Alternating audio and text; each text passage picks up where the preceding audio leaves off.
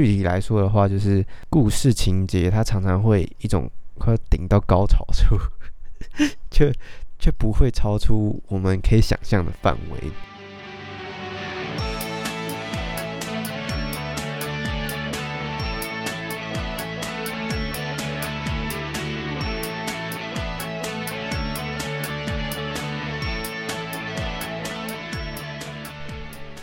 现在收听的是木手工小漏点，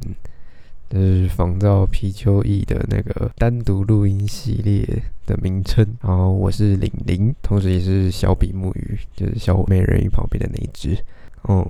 那这一次是我自己一个人单独录音，现在有非常奇怪的感觉，有点紧张，然后自己一直讲话，好奇怪。好，那哦，其实我。不太算是个很会讲话的人。如果如果有人觉得我声音太低沉，内容太乏味，也许你们可以睡前听，然后陪伴大家入睡。不可以不听就对了。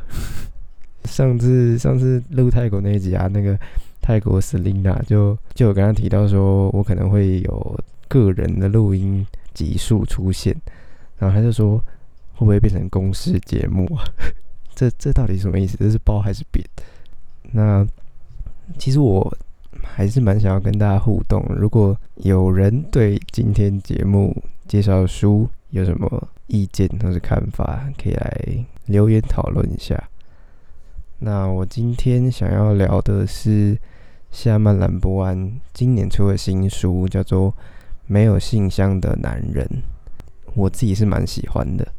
但是我觉得想要尝试阅读的人，可能需要耐心。我我后面会解释，就是可能讲他的缺点之类的。因为因为我不像我不像晨晨那个只会疯狂的吹捧他。我觉得他最吸引我的点是他的书写目的，他想要用和以往日治时期日本人踏查蓝屿的人类学报告完全相反的视角。也就是说，他想让达悟族人来说出这些历史，然后来反击文字的入侵这件事。我觉得光是这个，就是他的核心关怀，就是非常有力道，非常吸引我。对，然后讲到核心关怀这件事，我我真的是论文写到后来，才真的理解核心关怀的重要性。就是，但但其实也不管是写小说还是论文。甚至是日常，我觉得核心关怀真的是非常重要。就是如果你没有一个稳固，或是你一直很想要、很在意、很关心的东西，你写出来的论文可能只会像是你在交差，然后写出来的东西很空洞。就比如说我自己的论文，就当初其实是不太知道要写什么，就是我我自己就是没有什么核心关怀的嘛。但可能有，只是我还没找到，就是可能跟。原住民的身份或者是客语族群有关，但是因为论文嘛，就是要毕业，所以有时间限制，所以就找了读小说的过程中比较喜欢类别就科幻，然后我也就是单纯的爬了杨胜博学长的论论文，然后就觉得哎好像还蛮有趣的，我就好像就遵照他的遵照他的那个脉络这样写下来，写到后来很勉强的写完第一章跟第二章，拿去。计划口考的时候就被指出了问题一堆，老师有提都提出我的问题太发散，想要出的东西太宏大，那是不是其实就是因为我没有一个准确的核心关怀，所以口考之后我就全部重写。那我最近有找到比较不一样的关怀了吧？就是就是回到我刚刚说的，嗯，原住民族群或是。一些本省人、外省人的关系，对大家，大家应该知道我是混血王子嘛，对，所以就从民族的视角来出发，然后谈一些科幻的作品，跟星球有关的作品，因为我发现很多星球的作品都会拿来比喻成国家或是民族。那我今天要讨论这一本没有信箱的男人，其实就算是有用到星球这个意象来谈。达悟族这样，回到我前面讲的，就是他想要反击文字的入侵这件事。那文字的入侵指的是什么？下半兰博安在小说里，他不断流露的论点就是，嗯，达悟族历史上就是不断的被掌握文字的异族入侵，像是呃西方人或者日本人，再到汉人，因为这些入侵，才让达悟族自己的文化一点一滴的流失。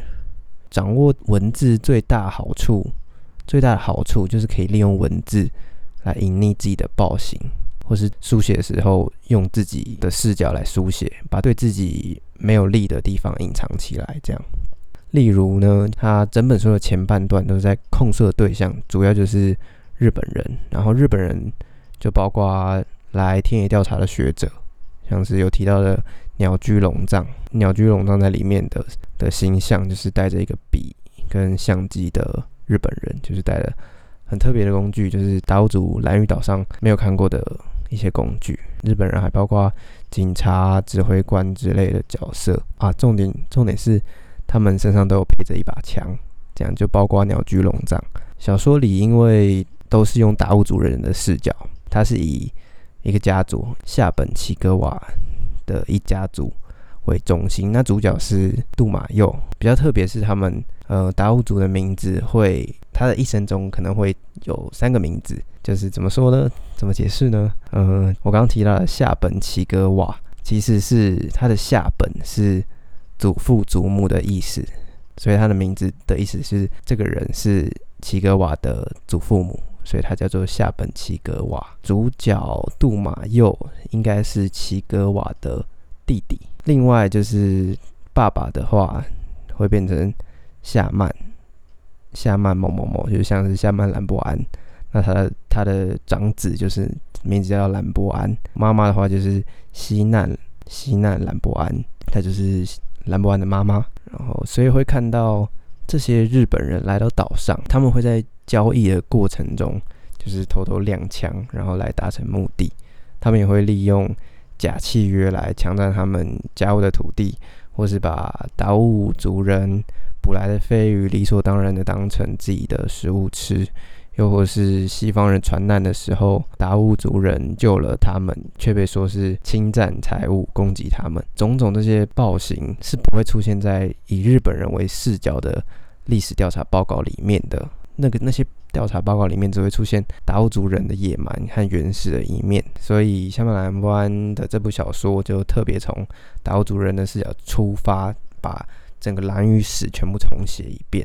然后我觉得很有趣的是，就是香曼兰湾在小说中一直不断的用“野蛮”这个词形容那些日本人的侵侵略过程，就是整个对调过来，然后看得很舒服。小说后半段蛮出我出乎我意料的，原本以为会单纯写日治时期写到底，但后来有触及到战后国民党来台啊，不过他没有放太多重点是在就是国民党或者汉人身上，他比较多的重点是放在那个时期传教士，包括天主教跟基督教来他们岛上传教的过程。像是第九章里面就有讲到说，战后来台的传教士，就一个加拿大的女生，她一开始香曼兰博安是刻意给他一种和先前的日本人完全不同的形象，就是写他非常真诚的学习达悟族语啊，同时又很真诚的帮那边的人祈祷，可能有人过世或是有人发生什么意外，他就会可能用达悟族语去念一些基督教的祷词。然后在那个过程中，就是杜马佑，对，杜马佑就是刚刚提到齐格瓦的弟弟，他那时候已经是一个父亲，所以他那时候的名字是夏曼古拉拉恩。那个夏曼夏曼古拉拉恩那时候就一度动摇，他在动摇的过程中，就呈现出达悟族他们的信仰，就是天神和基督教的上帝产生了某种连结，算是一种信任吗？我不太确定。但是我觉得这个状况并没有持续很久。夏曼古拉拉恩很快就揭露他们的真面目，他们的目的其实和当初日本人来到蓝屿的目的是相同的，想要强加自己的文化到达悟族身上，只是手段不同。那他的手段就是从达悟族语出发，然后比较明显的例子，他就是企图用一些罗马拼音来用达悟族语翻译圣经。这点其实也让书写的圣经和口传的神话在相较之下有蛮明显的信仰稳固的差异。其实这个又扣回到口传和文字使用上的核心关怀。其实夏曼兰博完后面在这一段在讲到其他宗教进入部落这件事，其实又更立体一点，因为他后面又加入了天主教的男性传教士进来，在这过程中，不只是传教士和中华民国政府打交道，传教士也和先前来来的基督教传教士有一些冲突。其实我觉得夏曼兰博完在后半段宗教和达悟族之间的关系，其实写的蛮立体的。好。大家如果听到这边想睡觉的话，可以先去睡觉喽，可以明天再打开继续听。那接下来我要讲到国家和民族的关系，就是我们最近一直很在意，我跟刘毅最近一直很在意的事情。在这整本小说中，其实有一个很关键的意象，就是星球。我刚刚一开始提到我论文目前在处理的东西，那我自己有整理出《夏曼兰博湾》它的星球有以下几种意思。第一个是他觉得蓝羽人是居住在蓝羽星球的人民，他是自己独立的星球，和台湾和日本人都是住在不同的星球上。这一点其实是有一个来源的。《夏曼兰博湾》在去年的《自由副刊》上面有发表一篇散文，应该网络上就找得到，叫做《我们都住在不同的星球上》。那时候就用星球作为投射对象，然后写了一篇算是批判性的文章，试图告诉读者说，拥有不同语言文化的民族之间有非常多的差距。然后他在里面就有一段文字，我有引用，他写说：“我们再从另一个角度论母语的在地观点，我们都住在不同的星球上。蓝屿是坐落在西太平洋上的孤岛，也是孤立的民族。”我觉得这其实就显现了他认为的蓝屿和台湾之间的关系。自己觉得这个蓝与星的这个比喻，其实一直让我联想到《阿凡达》，不知道大家会不会有这种感觉？那第二个。星球的意象在小说中的是，它比喻说地球是一个完整的星球，但是星球上的人类物种、大自然都要各自过活，然后必要的时候交易，各取所需。所以其实蓝屿还是一个岛，台湾还是一个岛，但他们就是在一个地球这个完整的星球上有一些互动。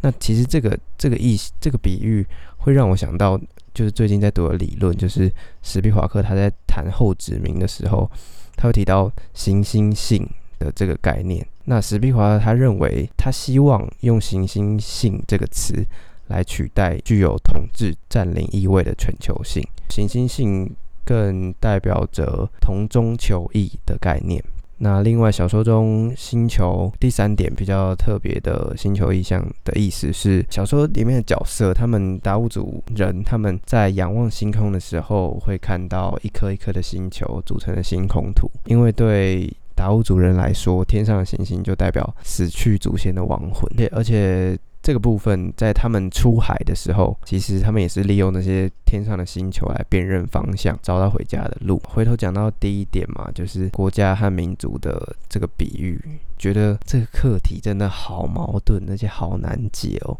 尤其是看到像夏曼兰博湾这样，他为了自己的岛屿、自己的语言发生的状况，他会一直给我一种他不希望蓝屿和台湾是一个共同体，他好像更渴望。蓝屿和台湾可以处在类似前现代的那种只有贸易的关系那样的状态，对，所以现在说华语、用华语书写，对他来说只是一种迫不得已的反抗形式，还有让他者看见达悟族也可以用书写的方式来建立自己的文化。发现自己好像也没有讲了很久，好像就快要收尾了。那在我想要把这集收尾之前，我就是不免俗的想要来。骂骂号一下，就是回到我开开头说到读这本书需要一些耐心。我记得我之前听过一个说法，就是在说我们在做原住民汉语文学的研究的时候，尽量不要从文学的技巧，像是呃词藻多华丽啊，隐藏了多少隐喻啊，或是语法多么千转百回，像罗伟军那样，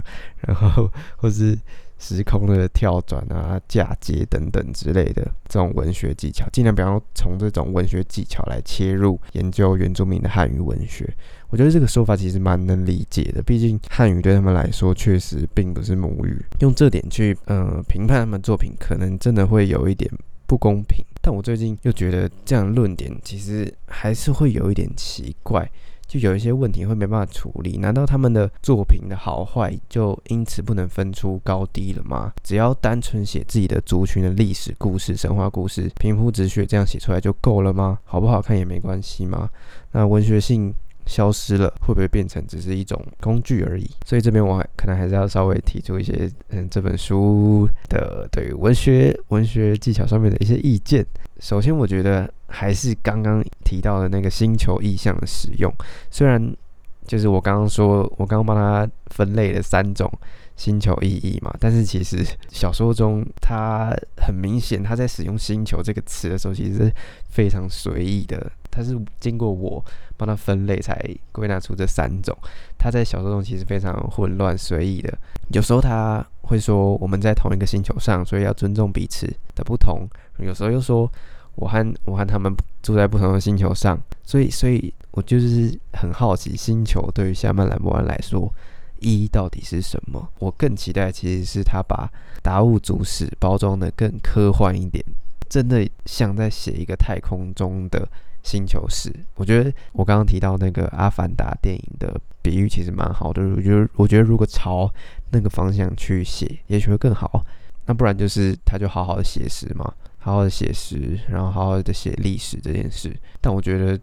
如果这样写，就很容易就变得像傀儡花一样无聊。嗯，不然就是我觉得可能小说架构需要再调整，因为原本照照它原本的书写顺序，其实就是按时间历史时间顺序这样写下来，先从神话故事，嗯，达悟族的起源，然后再到日治时期战后这样，我就觉得很可惜的是，他的神话故事是只有在前面几章提到的，后面就没有再穿插出现，因为其实里里面神话故事蛮精彩，那再来就是很多的细节。描述的不够清楚，我觉得可能是他为了要写跨度很长的历史，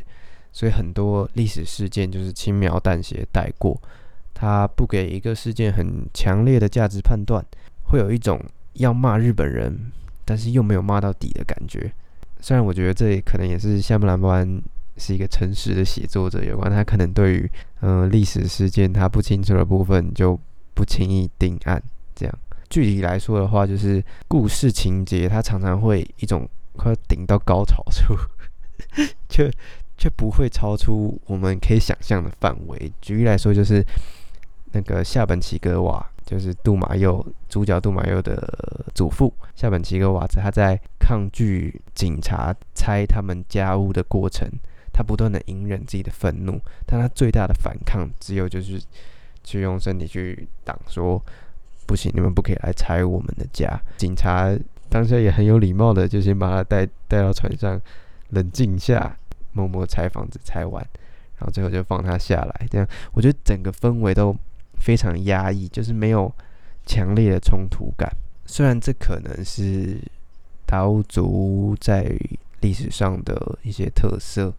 没有像赛德克族那种。爆发性的巫师巫师世界那种故事，但是如果用从小说的角度来看，我会就就会觉得好贫乏，就不像是虚构小说，好像是另外一个视角出发的历史叙事。那读这本书的感觉，就是跟我在读八代的浪涛的时候感觉就差很多，因为八代很长，把就是让角色开出一些。意料之外的玩笑，就可能在一些小的小型战争的过程中，然后乱开日本人玩笑，什么从上面俯瞰他们像一颗一颗的小番薯啊之类的，或是安插一些虚构但是很有趣的情节。对，所以我其实是比较喜欢把大家在写历史的那样的写法。对，所以这也让我思考说，历史小说就是又回到我们之前讨论过历史小说到底要怎么写，因为过去日本人不断入侵原住民族群的。这些事件近年来一直不断的被书写，我可以理解，就是一直重复的书写可以有疗伤的效果，但是就会让我产生一些疑问，说在写这些事件的时候，还有没有更不一样的方法？例如我刚刚前面随意提到的科幻之类的，有没有更多不一样的发展的方向，或是对物色世界大虚构一番之类的？但有可能会有伦理上的问题，我也不知道，交给写作者去解决喽。超级不负责任。好，那我接下来要做结尾的部分，就是一样围绕的星球，然后还有书写跟口传文化的这个比较。因为在处理这个书写的问题的时候，其实我有读到黄崇凯的《文艺春秋》里面有一篇在写王真和的。那篇小说，他就有用嗯火星跟地球的意象，然后其中有一个重点就是他在探讨文字和文学的重要性。嗯，他的故事背景是偏向未来，地球已经移居火星。的时候，那时候大家已经不再使用文字，然后文学几乎也不太看到了。所以黄崇凯在那部小说中就特别谈到文字和文学的重要性。但是就很特别是夏目兰博在这本谈的。却是他在控诉文字的发明，他觉得文字是一个很坏的东西，就是入侵他们的不好的东西。嗯，但我觉得，嗯，下半兰博安在写这本没有形象的男人的重点，嗯，我觉得读者好像不应该单单好像看到说文字就是不好的东西，那口语就是单纯纯洁。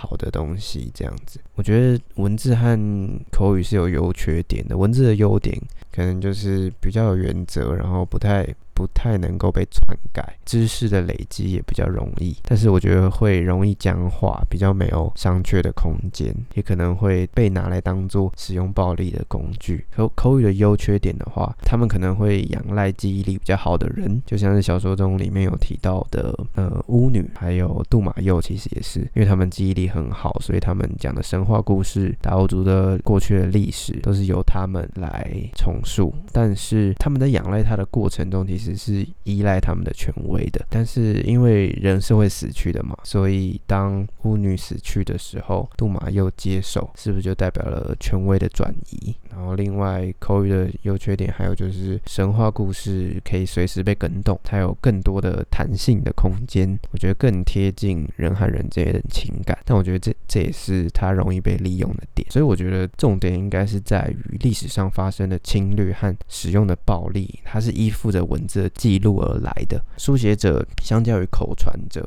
他拥有更大、更长久的权利。那下半下半兰博安要控诉的，应该是滥用这种文字、瞎带暴力的人。那最后就是，